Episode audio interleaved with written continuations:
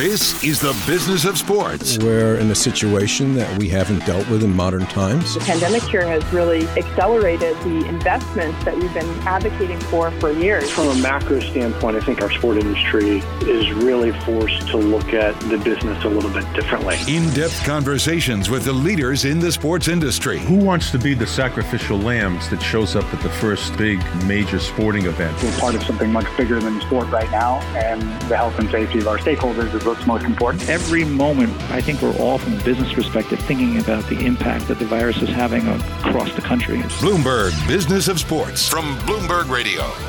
Well, I'm speaking with Arthur Blank, of course, chairman, owner of the Atlanta Falcons and Atlanta United, co founder of Home Depot. He's got a new book. It's called Good Company. Arthur, really excited to talk to you, and I will sort of confess to our audience, as I did to you before we started recording here. I'm from Atlanta. I'm a Falcons fan of late, an Atlanta United fan as well, longtime customer of Home Depot as well. So this is a real treat for me. Thanks for spending some time. Well, thank you very much. We appreciate all that support as well. So, writing a book, it's not easy. Uh, Mm-hmm. What made you do it? What made you do it now? Yeah, that's a really good question. I think you know, having lived through um, the, uh, you know, the uh, the birth of the Home Depot in the first 23 years, and and when I uh, retired, left in 2001, it was the largest, the second largest retail company in the world, second only to Walmart, and. uh um, you know, when I got involved in these other businesses, Atlanta Falcons, Atlanta United, uh, we built this magnificent stadium. It's probably one of the finest sports facilities in the world today. We operate our PGA Tour Superstores, the number one golf retail specialty store, probably in the country, if not the world. And we have these guest ranches in in, uh, in Montana. And of course, our foundation. Um, the reason I'm naming all those things is that you know we apply these same core values, these six core values to running all of these businesses. And um, and the beauty of these values is not only they still are the foundation and, and, and the strength of the Home Depot, but I've been able to translate all of those exactly as is into all of these very diverse sets of businesses and different geographies, fans, customers, guests, whatever the case may be, um, using the same principles. And they've been uh, tremendously successful in each of the industries, but not only successful in terms of who it's serving, but uh, all of the other dimensions today that um, companies are looking at and associates are looking at and customers are looking at in terms of how do you measure success. So, um, you know, it's one of the reasons the, Business Roundtable, which has been around for 50 years, in 2019 redefined their version of success, not just in terms of profitability, but impact on associates, on communities, and suppliers and, and, and stakeholders of a variety of kinds. So we've we've done that at HD. We did it since in 19, uh, 1979, but we're doing that today in all of our businesses. And this good company really talks about those relationships. How do you build all those links together, and how uh, how dependent they are on on each other for the you know for the final form and the final success. Well, that's uh, incredibly interesting, and I'm glad you went to where you did with the Business Roundtable because that certainly is, is at the core of this. And this whole notion of, of stakeholders, I think, is especially interesting, and I think mm-hmm. you would agree when it comes to owning sports teams. And and I do wonder what you've learned from owning a football team, owning two football teams, I yeah. guess, uh, technically speaking. Um, right. That's different in terms of stakeholders because it is dynamic, maybe in a different way. Yes, it is. I think, you know, it was interesting, um, and we talk about this in the book. Uh, before I closed on the Atlanta Falcons, I was in New York and I, I was meeting with the commissioner and uh, Paul Tagliabue and getting my new owner orientation. And he said, "You're going to be here tomorrow. We have one of our relatively new owners here, Robert Kraft, who owns the Patriots, as you as you know, and uh, very successful, you know, family and business. And why don't you just have breakfast with him?" And Robert said to me. He said, "You're going to hear the NFL is really different. Owning the sports team is really different." He said, "You know, my, in my opinion, my humble opinion, he said I would apply all the same principles, all the same values to the Atlanta Falcons and the NFL as you did at the Home Depot. Uh, the only thing that's going to be different um, is the amount of media attention that she'll get.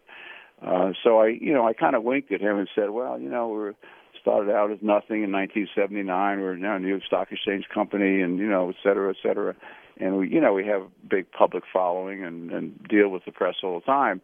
He said he he winked at me like sometimes you'll do it a child they just will not understand what a parent will say to them. And they'll say well I, you know you'll get it someday. Right. and so it's kind of what Robert was saying to me someday you'll get it. So I think the media attention is very different. Um, I also think you know having been in the business now both of those businesses you mentioned soccer and football um, is that you know the risk of injury is is much greater. So in business, obviously, you know if God forbid you got hurt, you broke your leg doing something, uh, you would still come to work the next day and you'd still do the same same podcast, same work that you're doing today. Um, you know, obviously in sports, when you have that kind of injury or version of any injury, you really are affected. And it, if it's the wrong player, it can really affect the team. It's always it's always the next man up but often the next man up is not the guy that was there first because he's not as good as the next man up. Right. So, um, or not as good as the first guy, I should say. So, you know, I I think that's different. Other than that, really, um, it really is the same set of principles, and um, and you know, and the beauty is, and I, I've talked to Craig Menear at HD about this, and Frank Blake, and you know, who was the preceding CEO, and of course myself and Bernie both feel very Bernie Marcus, my co-founder of HD, both feel very strong about this. Is that you know these core values they're all driven by behavior and relationships to other people, other human beings. Um, and it really says if you do the right things from a behavioral standpoint, you will produce the financial results, which are important. They're not unimportant. They're very important because you want to have a sustainable organization that's giving the returns to that aspect of good company, your shareholders, stakeholders, uh, but along with the people that you're serving and your associates, as well as the communities that they're operating in. So it's a um, it's a beautiful circle, um, kind of a circle of life in certain ways, uh, and it really um, it really brings out the very best of all of us and brings out the sense of uh, of connecting to each other and it really a greater sense of community and neighborhood, which I think is very very important today. Well, and I want to talk about neighborhoods in- the city of Atlanta, but but I want to start, if I can, on and key off of something that, that you just said uh, around sort of media attention and and implicit in that is sort of managing people and.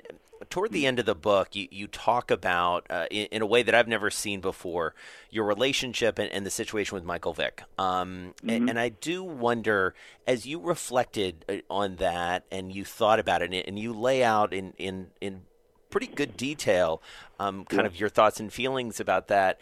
Uh, Talk to me about sort of putting that to paper and, and what you take away from that experience with Michael Vick.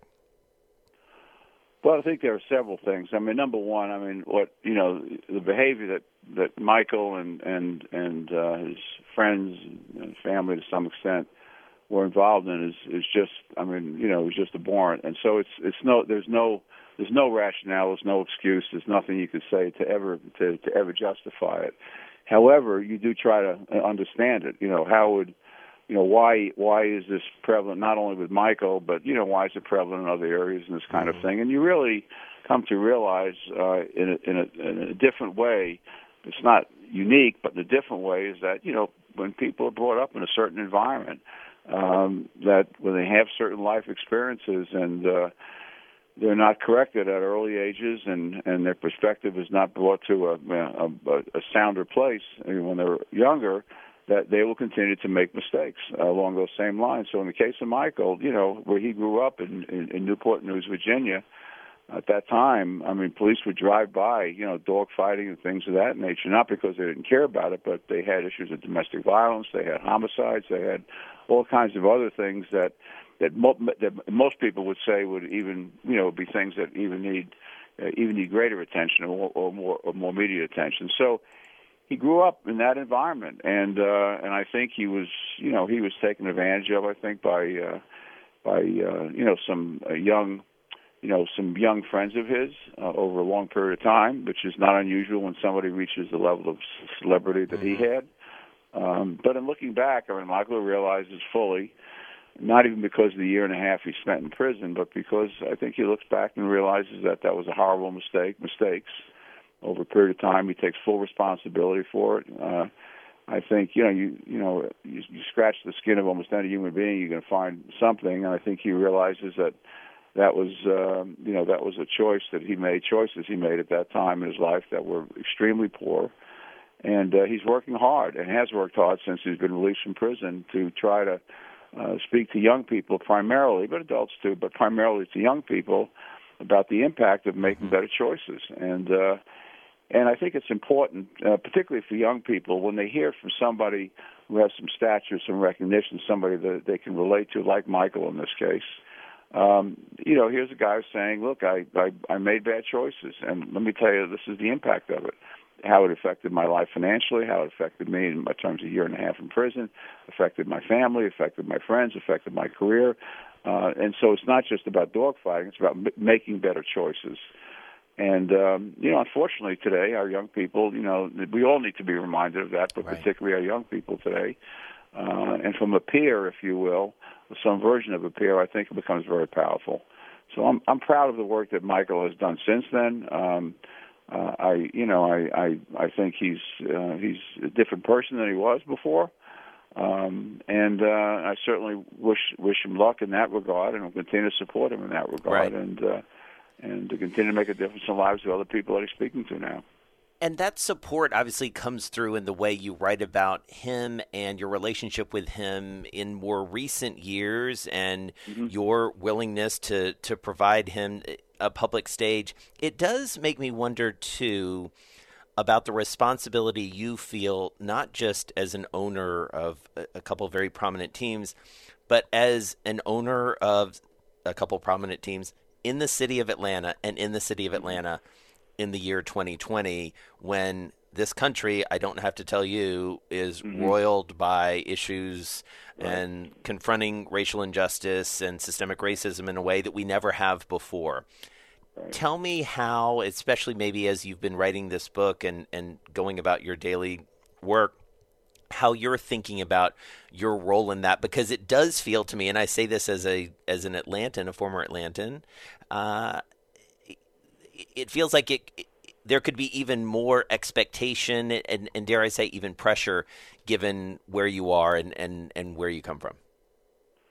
Well, you know, Jason, I, I would I would say this, and you know, it's interesting. Our um, president of our foundation is is uh, is is transitioning now. She's been the head of the foundation for almost 17 years. Has done incredible work, but you know, she's ready to you know to move on to a retirement phase in her life or semi-retirement phase in her life. But in any event, we're talking to a number of very qualified people, and I had a conversation with one the other day who's you know well known nationally, and um, and I was trying to talk about the families, the mental framework and positioning, and I said, you know, one of the things you consider this kind of opportunity is that this is a family that um, that goes where the heat is the hottest. Um, this is a family that uh, will seek out the, the largest platform to make the biggest difference on social issues, on other issues that we can. Um, not jumping to the forefront necessarily for, you know, just recognition, but we want to be in the middle. We want to be as close to the fire as we can be in terms of dealing with these issues. And uh, um, I want to do it thoughtfully. I want to do it based on research. I want to do it, you know, based on respect for everybody else who's in the same circle as we are. But um, so I think that in every every sense, um, uh, I feel strongly that way. I think that's how our, our businesses operate, our foundation operates, and really it goes back to you know my parents in many ways who. Uh, really, um, you know, that's how they were. Even though they had didn't have a lot financially, uh, they always were felt things that are a matter of principle, things are a matter of fairness, social fairness, and social justice. Those things needed to be paid attention to, and that, you know, you um, you you w- worried less about who was in the room, but more about you know, speaking out of your heart, speaking out of your mind, speaking out of your spirit, and and being uh, and being truthful with everybody. So you know we've always been that way, um, and I think on these issues today, in terms of s- social justice and police accountability, and and um, you know all of the other issues that our country is struggling with right now, um, you know whether through our foundation or through our businesses, uh, we want to be clear as to where we stand. Um, so uh, I think that's important for all of our all of our stakeholders. It's important for the people we serve, fans, guests, customers. It's important for our associates who uh, are the connection point between our vision for these businesses and the actual the living of them, the articulation of them, Yeah. um, and uh, and all of our suppliers, just all of our stakeholders. So, Right. Well, it, it's interesting to, to hear you say that, and I do wonder how you you're thinking has evolved, especially of late, as an NFL owner specifically. And you write in the book uh, about you know being supportive of Colin Kaepernick and of players kneeling. You know mm-hmm. when that yeah. became a thing a, a, a, few years ago, and when it really came to the fore by virtue uh, of Colin Kaepernick initially, and then obviously we're at a in hopefully a, a different and, and more progressive moment now. How do you feel that you as a team are doing, and maybe more importantly, how the NFL is doing, maybe in meeting this moment, which feels different, and it feels like the the tone is shifted. Is that fair to say? You think for the NFL? Yeah, I, I would say that for sure. And I think if you start out with a you know with the commissioner and uh, his you know his his recognition of the difference between 2016 when um, when Colin started to kneel into 17 when you know, he had hundreds and hundreds of players responding to uh, the President Trump's, you know, um, comments about, you know, about the nature of the players. I'm, I don't want to say the say the words on the air, but uh, I will say you have a, a, a very powerful anecdote about one of your players in the book about that, and I won't spoil it, but um, it, okay. it's a it's very powerful uh, in terms but, but of responding you know, to the president. I, I think I think that you know the commissioner speaks for the NFL, speaks for the owners. I think and um, when he you know now recognizes the uh, the importance of what Colin had to say. Uh, probably didn't get the amount of support and the amount of respect that it should have. Um, I think that uh, you know certainly. I think the NFL feels strongly. I think owners feel strongly by and large. I mean, I would say way much larger than the, maybe a few minority owners. Uh, that you know people should be protesting. I mean, that's their that's the American way.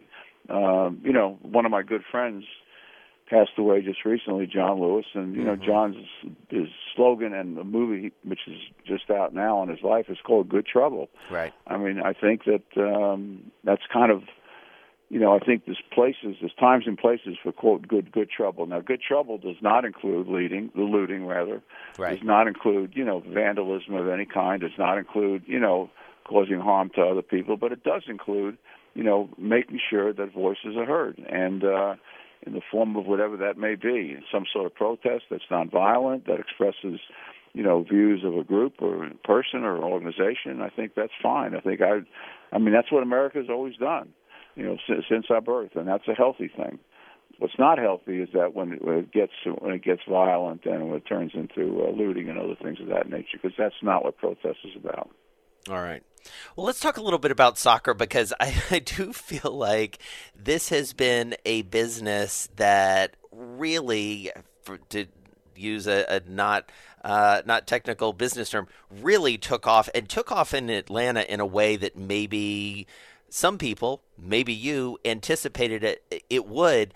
Uh, talk about that that early success because I do wonder, and I'm sure other people have asked you this, other owners across leagues, what the sort of magic was that seemed to happen with Atlanta United and has happened. Well, I think the magic was, that, again, it goes back to some of these key core values we talk about in the book. We, uh, we have a tremendous amount of respect for the sport, enough to where we hired, um, we hired the highest paid CEO in, in Major League Soccer. At the time we hired him, I didn't know that, but I knew he was going to be well paid. But he was somebody that was was incredibly talented. We hired him three years before we had the first you know the first ball on the pitch. So we gave him a chance to you know study the market, understand Georgia, understand Atlanta, understand the soccer clubs here, um, you know understand totally MLS. He had played in Europe and played in the United States as well, and was very familiar with MLS, et cetera. But you know to give him a chance to really you know to build a staff, a quality staff behind himself, uh, along, work along with himself, et cetera and develop the relationships at a club level primarily and with the soccer community in a general sense, the parents, the uh, supporter clubs, et cetera, that were here. Uh, and because, you know, soccer, probably of most sports, more, more so than most sports, uh, the fans definitely feel that sense of ownership, mm-hmm. um, and they, they tru- truly do. So he and others spent a lot of time in developing ideas about, you know, the profile of the team, the uniform of the team, uh, slogans, um, you know, what the tifos would look like, all, all of that came from our supporter group. So they really felt, the fans really felt that, you know, um, the interest was there in soccer. It's a tremendous, Atlanta has always been a big soccer community. There's Right. always been a lot of youth soccer played in this town. So the, the the harvest was there, the opportunity was there, um, and it's always been a very diverse community and growing more and more in terms of diversity, being a very international city with the airport being where it is. So um, you know, I, I would say that uh, you know there the formula I think was right. I think we tapped into the to our customer base, our fan base in this case. We again listen and respond. We talk about that at length in the book, uh, how important that is, and that we have humility and we understand the people that you know are going to be in the stadium. They really know know best, if you will. We want to create that sense that they're not just part of the process, but they kind of own the process. We understand we've got responsibilities. It's not a free for all, but but we do want to make sure that the fans feel like we're always acting in their best interest as well. Yeah. And I think we've we've really done that. We paid attention to the unique customs and uh, unique requirements of soccer. So soccer fans don't ever want to feel there are other owners uh, in the MLS who also operate NFL teams. They don't ever want to feel like their team is secondary to an Right. NFL team, even though in terms of revenue and profitability it may be. They don't want to feel that way. So we designed a stadium which cost us millions and millions and millions of dollars in additional funding. Uh, so it became very soccer specific, met all the FIFA standards. We could we could host the FIFA games, the World Cup, which we'll probably do in 2026, um, and uh, and and fans appreciated that. And when they walk into the stadium on a soccer day, they feel like this is their place, uh, and all of their customs and traditions are being honored as well. Yeah. Well, before I let you go, I do have to ask that you. we're averaging, you know, as you as you know, and maybe listeners may some may know, some may not. We're averaging fifty four thousand, you know, fans per game in attendance. We'll have up to seventy thousand. It's uh, it's it's fifty percent higher than the next closest club in the league, and twice what the average is in the league. And we've MLS has been around for 25 years. We now hold every single attendance record of any of any mix or context uh, that's been in existence for the last 25 years. It's a credit to our organization. It's a bigger credit to our fan base, Yeah. and uh, we're very appreciative. And it makes a huge difference to the players. And the players are on the pitch. Uh, you know, they see and feel that energy, and they respond to it like we all would in that kind of athletic situation. Absolutely. Well, you know, you mentioned, and, and before I let you go, or b- before you have to get on to your next thing, I, I did want to ask you because you mentioned it in the context of the of the soccer team, uh, specifically. The demographics of Atlanta are, are fascinating, I think, and and for mm-hmm. many of us who have lived there and who appreciate the city, eh, you know, I and others have often said if you really want to understand America in many ways, look to Atlanta in, in terms of the growth and the demographics and Right. you know all the opportunity and mm-hmm. and challenge candidly. You know, one of the things that you have had to do with that stadium is be incredibly sensitive and and and conduct some negotiations around the neighborhood and and understand the the population of Atlanta maybe in a more meaningful and, and complex way than than most would. Uh, Talk to me a little bit if you can about navigating that and, and what you learned from that because you write about it in the book. Yeah. Um, well, as an example would be, you know, there were two very old churches that were um, within the uh, within walking distance of where the uh, where one of the sites were. We had several sites uh, in downtown Atlanta that were connected to the Georgia World Congress Center, which is the second, the third largest Congress Center, I think, in the United States today. Um, and one was on the north and one was on the south. And our, our preference was the one on the south because we were closest to public transportation. About 35% of our of our of our guests for whether it be soccer games, football games, concerts, whatever it may be, they come by public transportation, which is you know you know which is great in terms of planet Earth and and trying to do the right thing from that standpoint. Um, so when we talked to the churches, they they originally said, well, you know, we, we these churches have been here a long time. And frankly, we've lost a lot of our congregants. Um, we can't afford to stay here. We'd like to, you know, consider building a new church someplace close by that we can not only keep the congregants we have, but attract, you know, some new some new congregants, et cetera. So, you know, we said we'd be we'd be ha- happy happy to be part of that process, and as long as it's considered to be a win for you know for the church as well. And um, and we had one church that was that was they were they were more than happy to do that. We paid them, you know, actually above market. We told them we would. Um, we just don't want to be taken advantage of, but we knew it was going. The money was going to a good place. We had a second church who, um, you know, halfway through negotiations said, "Well, I'm not sure we want to leave. It's you know, it's an old congregation, et cetera, et cetera." And and I said to them, said to the you know pastor at the church, I said, "You should stay there." I said, "We'll be you know, we'll be happy. We'll go to the north side." And uh, I said, "There's no there's no pressure. I mean, I really I don't want to I, I don't want to be part of any process mm. where we're we're asking, forcing, coercing, talking into a church making the move, et cetera. I said, if you feel you're better suited." Staying where you are in, in the older facilities that you have, that's perfectly fine with me. I honor that. I understand it, and I'll support that um, you know, after that con- after that conversation, they went back to their congregation, and they also decided to sell their church. So, you know, those were handled, I think, in a sensitive way. But again, they go back, and we talk about this in the book. It goes, it's not a complicated decision tree. It's one that you you do the right things for the right reasons, and you live with the consequences of that. In this case, the right things for the right reasons was telling him, listen, we have an option here we can uh, we can give you an opportunity to capitalize on the value of your real estate. Uh, if you're interested in that, great. If you're not, and we'll pay you top price for it. And if you're not, it's fine too. We're going to be neighbors. We're going to be friends. We're going to be community. We're going to do all those things together. So, um, and that's turned out to be the case. Right. I think the churches are very happy that they've moved on, and obviously we're very happy with the stadium location.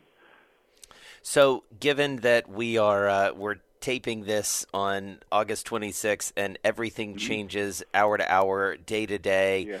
Give me your top line prediction at this moment for the NFL season in terms of are we going to play, where are we going to play, how's it all going to go? Yeah. Well, Jason, if I had if I had a bet now, I would say we will have a full season. Um, I, obviously, I think with with a couple of exceptions, only out of 32 claim teams, uh, almost all franchises are not going to have fans in either for the first game or the first month. Um, and I think, in my opinion, that's a wise decision until the uh, until the COVID uh, surges and crises and ups and downs, mostly ups, sadly, um, in a lot of our communities uh, are stabilized. They're heading the right direction. I think the decision about whether we have fans or not has really nothing to do per se with the NFL. It should have to do totally with science and the medical profession and what we're hearing from them, uh, and that's what our guiding post should be.